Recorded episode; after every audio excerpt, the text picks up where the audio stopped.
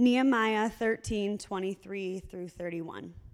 In those days also I saw the Jews who had married women of Ashdod, Ammon, and Moab. And half of their children spoke the language of Ashdod, and they could not speak the language of Judah, but only the language of each people. And I confronted them and cursed them, and beat some of them and pulled out their hair.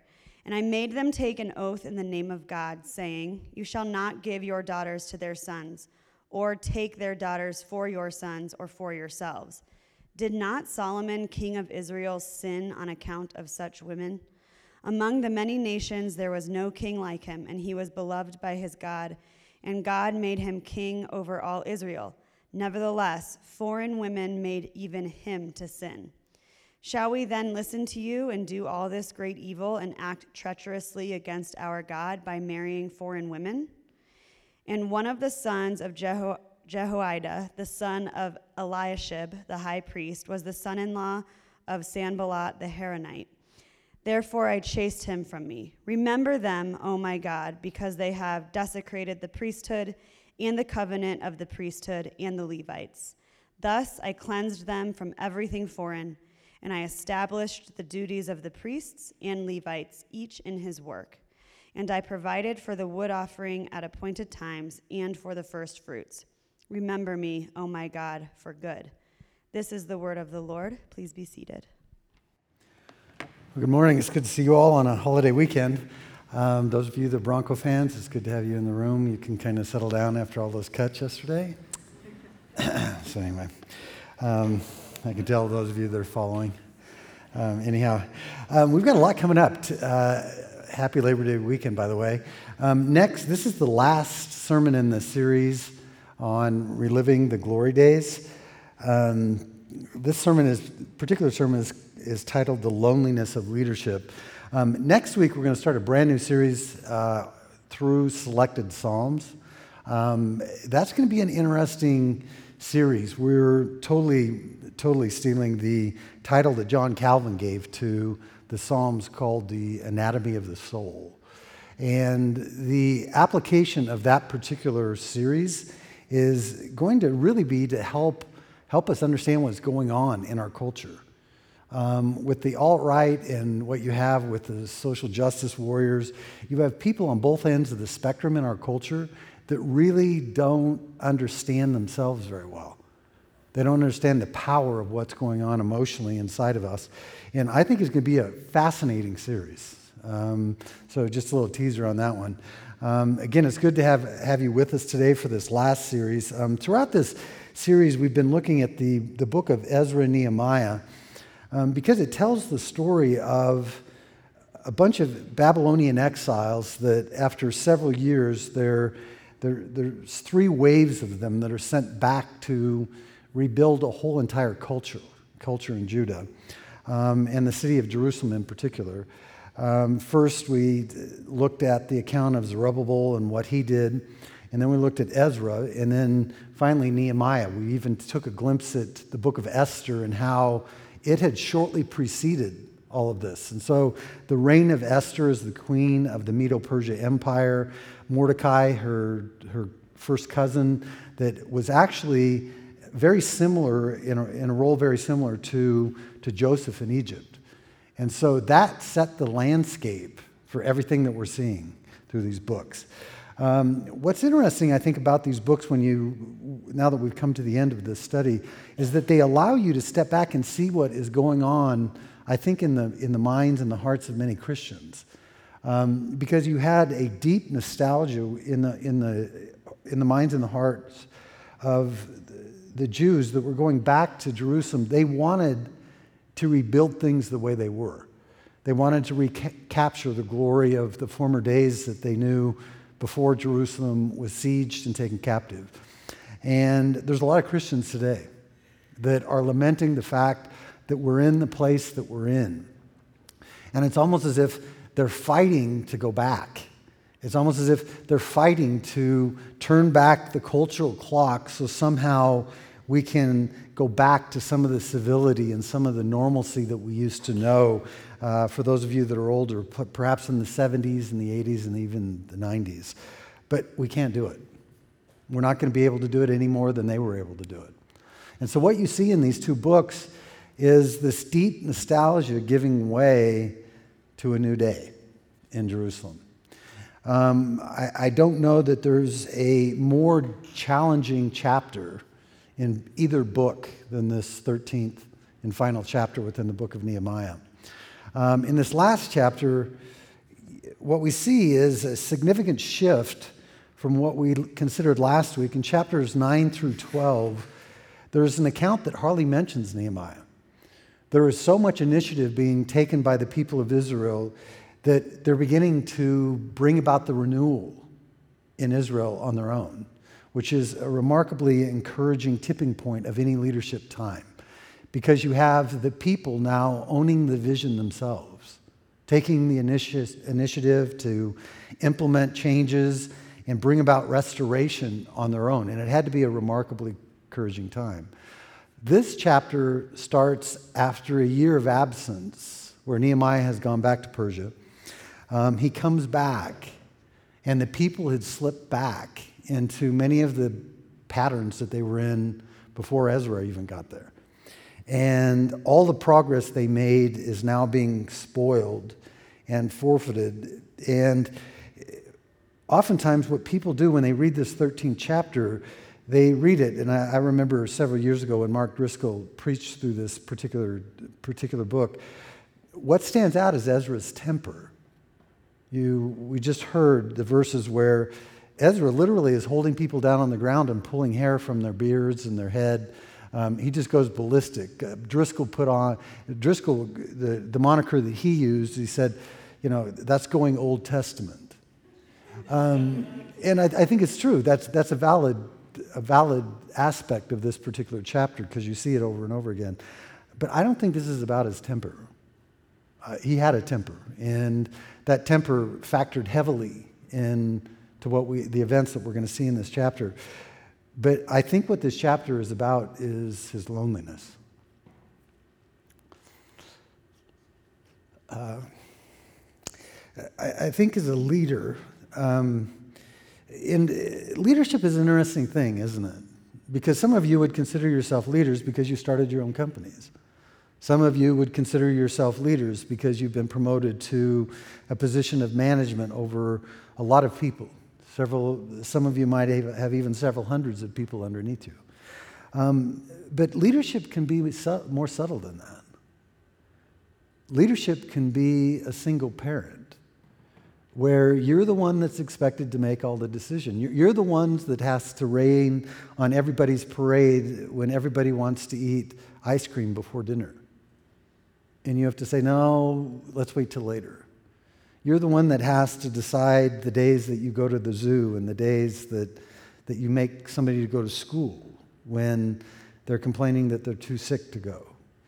You, you see, there's something about leadership that is isolating, there's a loneliness to it. And I think that this chapter captures it because everything that was being spoiled in Jerusalem, Nehemiah has to go back. And this, there's some irony in this because most scholars believe that Ezra was still alive.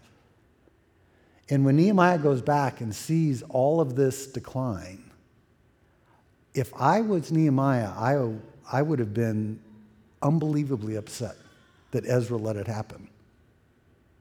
There's no evidence that Ezra was standing against what was going on. And he's alone. He's imperially alone in trying to assess and apply direction and correction to all that's going on. He's entirely alone. And I think every single one of us should be able to uh, relate to that to some degree. Um, I, I want to read you a quote that captures this, I think, quite well. It's from My- Michael Gerber and uh, an article that he wrote in, in Inc. magazine that was titled How to Cope with the Loneliness of Leadership. And he describes both the, just the basic challenges of leadership, but particularly this aspect of loneliness, and I think in a, a remarkably lucid way. Here's what he says. He says the first practice of an enterprise leader is learning how to live with being alone, learning how to accept the hollow reality of it, the tiny sound of your own voice in your self induced vacuum, the sound of your voice when you know you have no idea what you're saying, when you have absolutely no idea whether or not the decision you're making is correct. Is this the right decision, you ask yourself? Am I about to do something incredibly stupid? At this point, the feeling of loneliness is made worse because some part of you knows that there are probably people who are thinking how very stupid, how inept, how unleaderlike you are. But leaders are always willing to risk making fools of themselves. The willingness to risk how they look is one of those defining characteristics that makes them leaders, that separates the true leaders from the rest of us. Man, that is an amazing statement. That's amazing insight into what leadership is really like. For those that have ever been a part of a major project, you know what it's like to know you're doing your best to make a decision and you know it's quite possible that it could be wrong, but there's nothing else you can do. No decision is the worst decision, and so you press on. This issue of leadership is remarkably important, I think. Um, now, going back to this context, I think it's, it's really interesting because at this point, Nehemiah has spent 12 years as the governor of, of Israel, this providence that the king of Persia has put him in charge of. And that was between the years of BC 444 to 432. And he had this occasion for a year to go back to the Persian king. We don't know why. There's no record or evidence of what exactly sent him back. It might have been just a common visit. Um, he might have been corresponding with the king and trying to figure out what to do in the, in the region. We, we, we simply don't know. But what we do know is that after a year, he comes back and it's all unraveled. And he is the one that is standing by himself to fix it. There's not a lot of assistance that you see throughout this chapter. And this chapter, ironically, ends in this really. It, I was talking with James just earlier this morning. It ends a lot like the book of Jonah. It's just like, really? It ends like that? After 25 years, it's been 25 years since Ezra just went, had gone back. Ezra went 12 years before Hezekiah, 13 years before Hezekiah was there. So Hezekiah comes, reigns for 12 years. That puts you at 25, and then it's about 26 years and everything that he had worked for is now falling apart. I think it's remarkable insight. Now, one of the things that I think I want you to look at before we jump into this is that it's somewhat telling of his loneliness and perhaps even a deep sense of insecurity that was at work within Nehemiah. That in addressing these problems and undertaking this reformation all by himself, because he makes the same prayer in this 13th chapter three times. Verse 14, 22, and 31 all say the same thing. This is what it says. He says, Remember me, O my God, concerning this, and do not wipe out my good deeds that I have done for the house of my God and for his service. So, three different times, he pauses and records that prayer, which I think is fairly indicative of a person that is really alone. He's uncertain as to whether it's going to make a difference or not. And he's just saying, I hope you don't forget what I tried to do. So he doesn't know if it's right, he doesn't know if it's going to last, and this is the way the book ends. It's really ironic, I think, in many, many ways. Now, there's four, when you look at this 13th chapter, in this final chapter, there's four restorative initiatives that are undertaken by Nehemiah himself. The first is restoring the general integrity of the people. The people had lost their integrity. The second is restoring the general integrity of the temple. The temple had been compromised.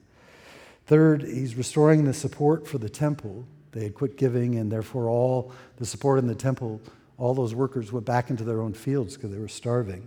And the fourth thing is restoring the obedience for the people in regard to the celebration of the Sabbath. They had completely denied that. And so, this first point, I think it's fairly easy to look at. It's the most significant, I believe. It's dealing with the restoration of the people and their general integrity. Now, after returning from his visit to Persia, I think this is the most significant action that he had to take. And I think that this is underscored and demonstrated to us that the chapter opens and closes with this description. The first three verses are talking about the fact that as soon as he comes back, he has, he has the people engage in a, re, a reading of the book of Moses, was the Pentateuch, which was the first five books of, the, of your Bibles. And when those were read, it, it condemns the, these Ammonites and these um, Moabites that were participating in the assembly of God. They shouldn't have been there. And after they read the Pentateuch, it probably took several days to read it publicly. And after they've done, the people themselves undertake this to say, they, they realize what they've done. And so now they're pushing back and they're trying to bring this correction together with Nehemiah. Now, in verses 1 to 3, you, you have that, this, this tumult beginning to rise. Now, at the end of the chapter, as I said, it, it goes back to the same issue in verses 23, 24 to 30. And they record, record Nehemiah's uprooting the same problem that plagued Israel 25, 26 years before this. See, in Ezra 10, Ezra, this was the main issue with Ezra, is this intermarriage problem. And so the people were intermingling. Now, some of the stuff that goes past the text that you might just be simply reading is that there's no explanation as to why these people engaged these marriages. You might just say, well, maybe just the foreign women were hot. You know, maybe that was it. We, we don't know for sure, but I think a very plausible argument is that it somehow was an indication that the people were intermarrying with some of the other people, even particularly the kings of the enemies of, of Israel. They were intermarrying with their daughters to create these alliances so that if Israel came under attack, they wouldn't be alone which is a deep seated indictment on what they really believed about Hezekiah's leadership. See, they didn't want to be alone, and they didn't know if Hezekiah could really sustain the leadership that he had demonstrated for, for more than a decade before. And this, this is really interesting tension when you begin to contemplate it because the people had really given themselves to this intermarriage to the point it becomes so widespread that half the people, half the children from these marriages couldn't even speak Hebrew any longer. That tells you in those homes, even though their homes were in Jerusalem, in those homes they spoke the foreign language. They didn't speak Hebrew. And that tells you that there was this affinity towards these foreign nations. And it was so bad that the children couldn't speak Hebrew. And, and when Hezekiah figures this out, it's just, he's just incensed. It, his action is both very swift and very intense when, as he records what he said to them, he said, I confronted them and I cursed them, and I beat some of them and pulled out their hair and required them to take to take an oath in the name of God, saying, You shall not give your daughters to their sons, or take their daughters for your sons or for yourselves. And so he just goes ballistic. He just completely loses it. That's the biggest issue. Of the four, this one towers over the other three. And so this is a deep seated one. There's a compromise in it. Ezra had showed them, shown them earlier in Ezra 10. He showed them from Scripture that they ought not to be doing this. You have Nehemiah even recounting the fact that, as great as Solomon was, these intermarriages destroyed his kingdom. And he does the best he can to fix it. That brings us to the second thing. The second thing is the restoring the general integrity of the temple itself. And verses 4 and 5 describe this undertaking that Nehemiah had to engage in and this restoration of the integrity of the temple. Eliashib the priest had taken a large storage chamber in the temple and he prepared it as a residence, ironically, for Tobiah. Tobiah was an enemy of of Nehemiah. And he actually set it up so Tobiah was living in this storage room, large storage room.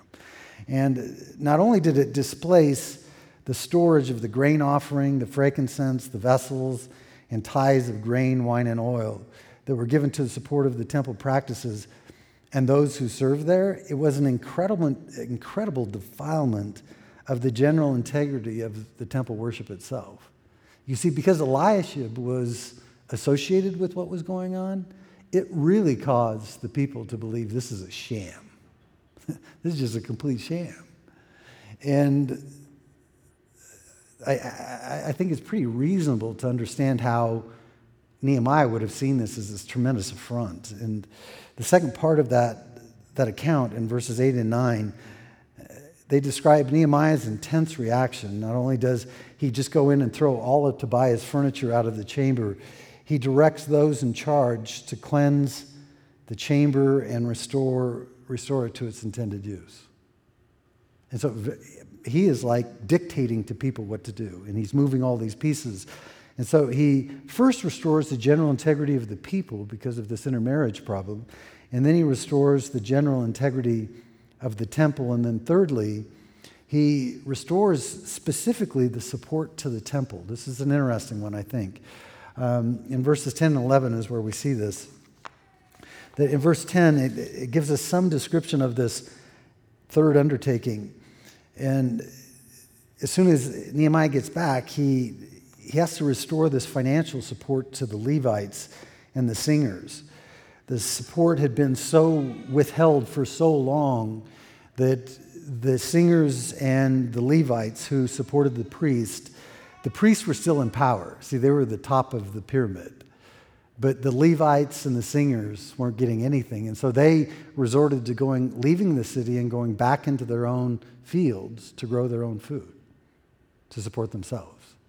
And so, for the most part, all the practices in the temple that those people were responsible for completely ceased. And so in verse 11, Nehemiah is shown, he records his reaction, which included a confrontation of the officials and a gathering of the workers together. In other words, he had to send uh, emissaries or ambassadors out into all of those areas to draw these people in in order to restore them to their stations of service. Now, I don't know about you, but the, the text doesn't go into a lot of detail. But if I was one of those people that had been working in the temple and no longer could pay my bills, so I go back into my field and service so that I can just simply pay my, the bills of my family, I'd be very hesitant to forsake that and to go back into the temple. But that's what they did. And so there, there had to have been, I think, some assurance on, on Nehemiah's part that they were going to get paid that they were going to be able to sustain their livelihood by going back into the temple. And that's what he did. So, this, the third thing that he, initiative that he had to take all by himself was this restoration of the support to the temple. And that brings us to the fourth one. This is the restoration of the obedience of the people, particularly in regard to the issue of the Sabbath. Now, throughout the Old Testament, there's a lot of instruction about the Sabbath. The Sabbath was a dedicated day of rest set aside one day out of seven, one day a week, and one year. Out of the Sabbath year was a whole year that you, you weren't allowed to, to sow your fields. You had to trust that the year before would give you enough abundance that you'd be able to make it. That was an, a remarkable dependence on God. Now, there's a lot of debate. One of my finest friends through my the history of my own ministry, um, is what they call a strict Sabbatarian. Now, if you belonged in his church, he would actually bring you un- under some form of discipline for like going to a Broncos game on a Sunday by engaging in any activity or any work. And I, I, think the only way to, to see that is to see in Colossians 2 and in Hebrews 4 that there is a movement of the Sabbath principle in the New Testament to a resting in what Jesus would do. That final rest was something that was much greater than a one day and seven rest. And so there's a lot to this, and I don't obviously have the time to go through all of that right now, but what, what you had is the, this incredible compromise had reemerged in regard to this Sabbath practice. And, and so it, it, as he undertakes this, verse 15 describes a, a setting in which the activity in the city of Jerusalem on the Sabbath is pretty much business as usual. There's no distinction, there's no day of rest. And this might have been uh, perhaps the most logistically challenging issue to overcome. Because not only are we, do we see that the, the Jews living in Jerusalem were engaging in this and all the commerce and all the marketing and all of that was going on there, there, there were a lot of traders that were coming into the city the very same day. Now, when you get to the later description in verses 21, 20 and 21, it, record, it records this corrective measure that, that Nehemiah undertakes.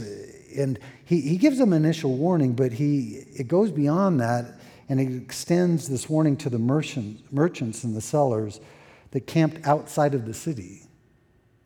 And so the day before the Sabbath or on the Sabbath, they had all of these, it was like a campsite just outside the city gate.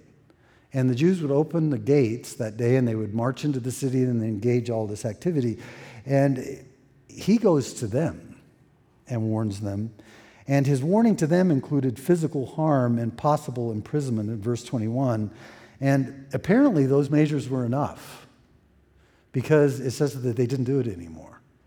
There was some sort of a ferocity that, that was enough for them to be turned away, saying, This guy means business. And they didn't come anymore. Now, as I said in the beginning, the, this isn't about his temper, I don't believe. His temper is recorded over and over again that, okay, a righteous person can actually be pretty pissed and even violent. I, I was talking again this morning with James.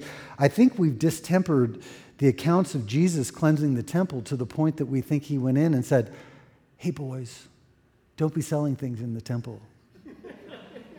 but it said he made a whip.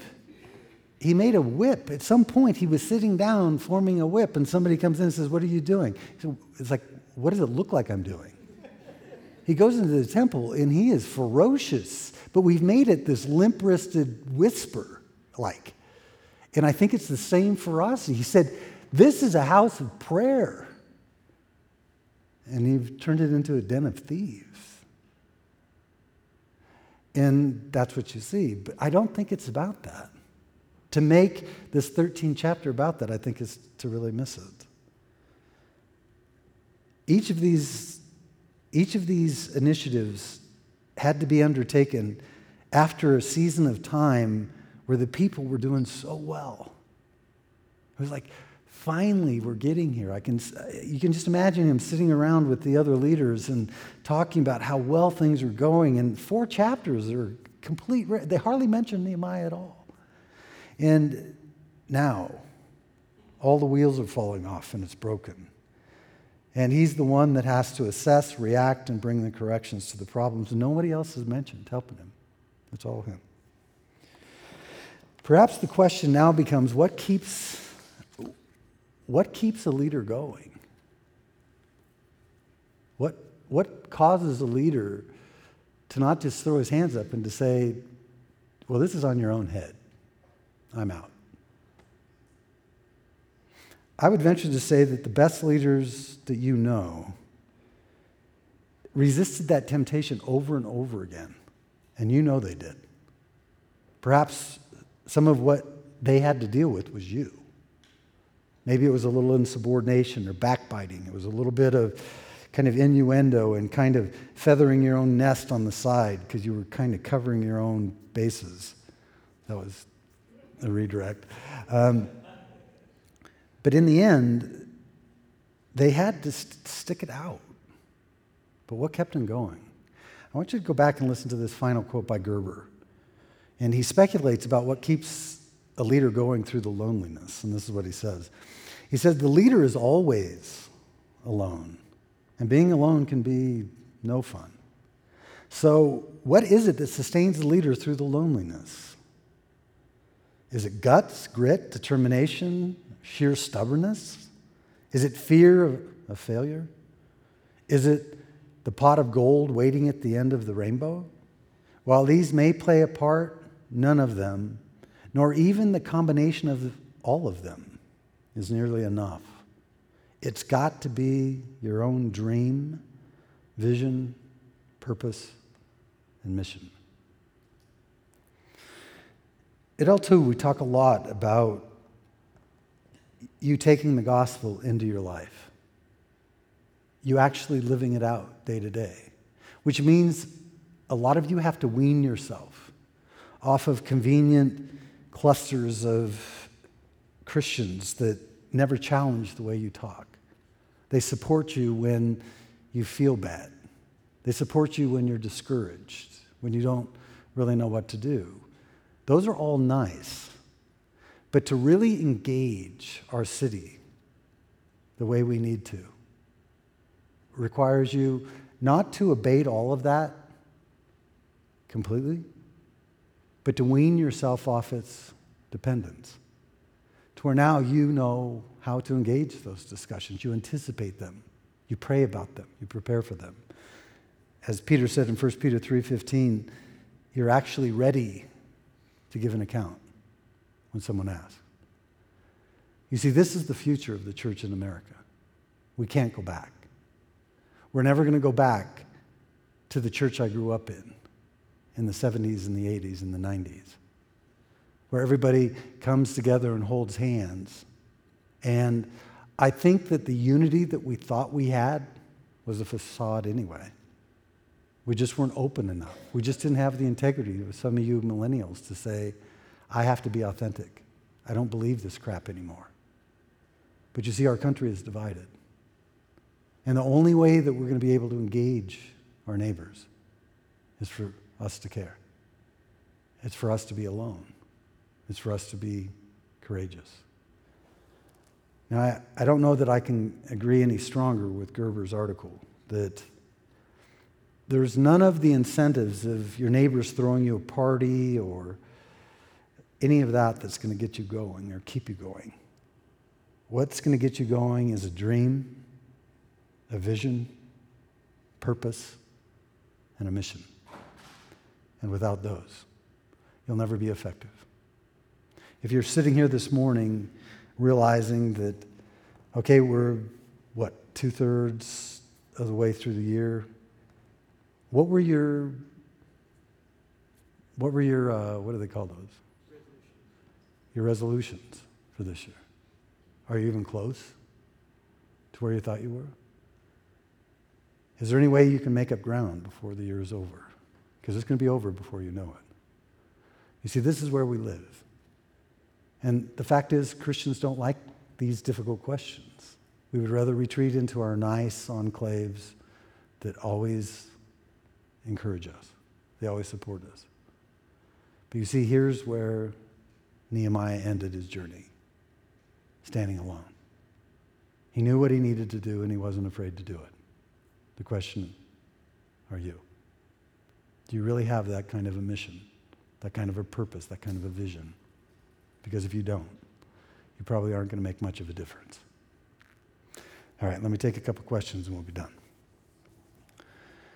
Can Nehemiah's anger be compared to Jesus' anger when Jesus cleanses the temple? Um, that was probably texted in before I said that. Um, I'd say yeah. I'd say yeah. I think what Jesus did in that temple was far more violent than most of you realize. I think you, we've tamed him. And we've turned him into a white, blue eyed Anglo Saxon with feathered hair and a lot of product that barely speaks above a whisper. And that, that was not Jesus. That was not the Jesus of the Bible. And so, yeah, I think that those two go together pretty well. Next. God seems vengeful by not allowing foreigners in the temple in the beginning of, the cha- of chapter 13. How are things different today? Well, that's a great question because the, the movement or the progress of the covenant is a very interesting dynamic to follow through Scripture because it, it's established with a very, very small group of people. In fact, when people come in and try to demonstrate to me that God wants everyone saved, I usually try to make them prove that to me through the Old Testament. And they always say, Well, I can't. I said, Well, don't you find it strange that two thirds of your Bible shows you that God's favor is on one little nation? And if you actually read into what was happening in the nation according to Paul's account, fairly accurate, in 1 Corinthians 10, most of them died in disbelief. God didn't want everybody in the world saved. So now I've got a dilemma, which a lot of people create this second chance thing, which doesn't have any evidence in Scripture. And my point is that the covenant went from its locus. I think this went off. Um, its primary intent, it went from one nation into the whole world, expanded it to the whole world. And that's where I think that you see some of the most dynamic change and shift in the New Testament because, because if Satan, in Luke 10 and verse 18, Jesus says, I saw Satan fall like lightning. In that chapter and the previous chapter is when Jesus is beginning to send out the 12 and the 72 with the power to overcome even demons. And that's when there is a breaking open of everything. And he now sends his disciples in the last, right before he sends into heaven, he sends them into all the world. That is corresponding, I think, with Revelation 20, where you have Satan actually bound and no longer, longer can deceive the nations. And now you have a message of redemption that is not limited to one country, one people group. Now, the Jews had a terrible time swallowing that because they thought they were the favored people, and they were for a long time. But after the expansion in the New Testament, the new covenant included everyone. And so it was the sending of the disciples of Jesus and the establishment of Jesus' church in the whole entire world.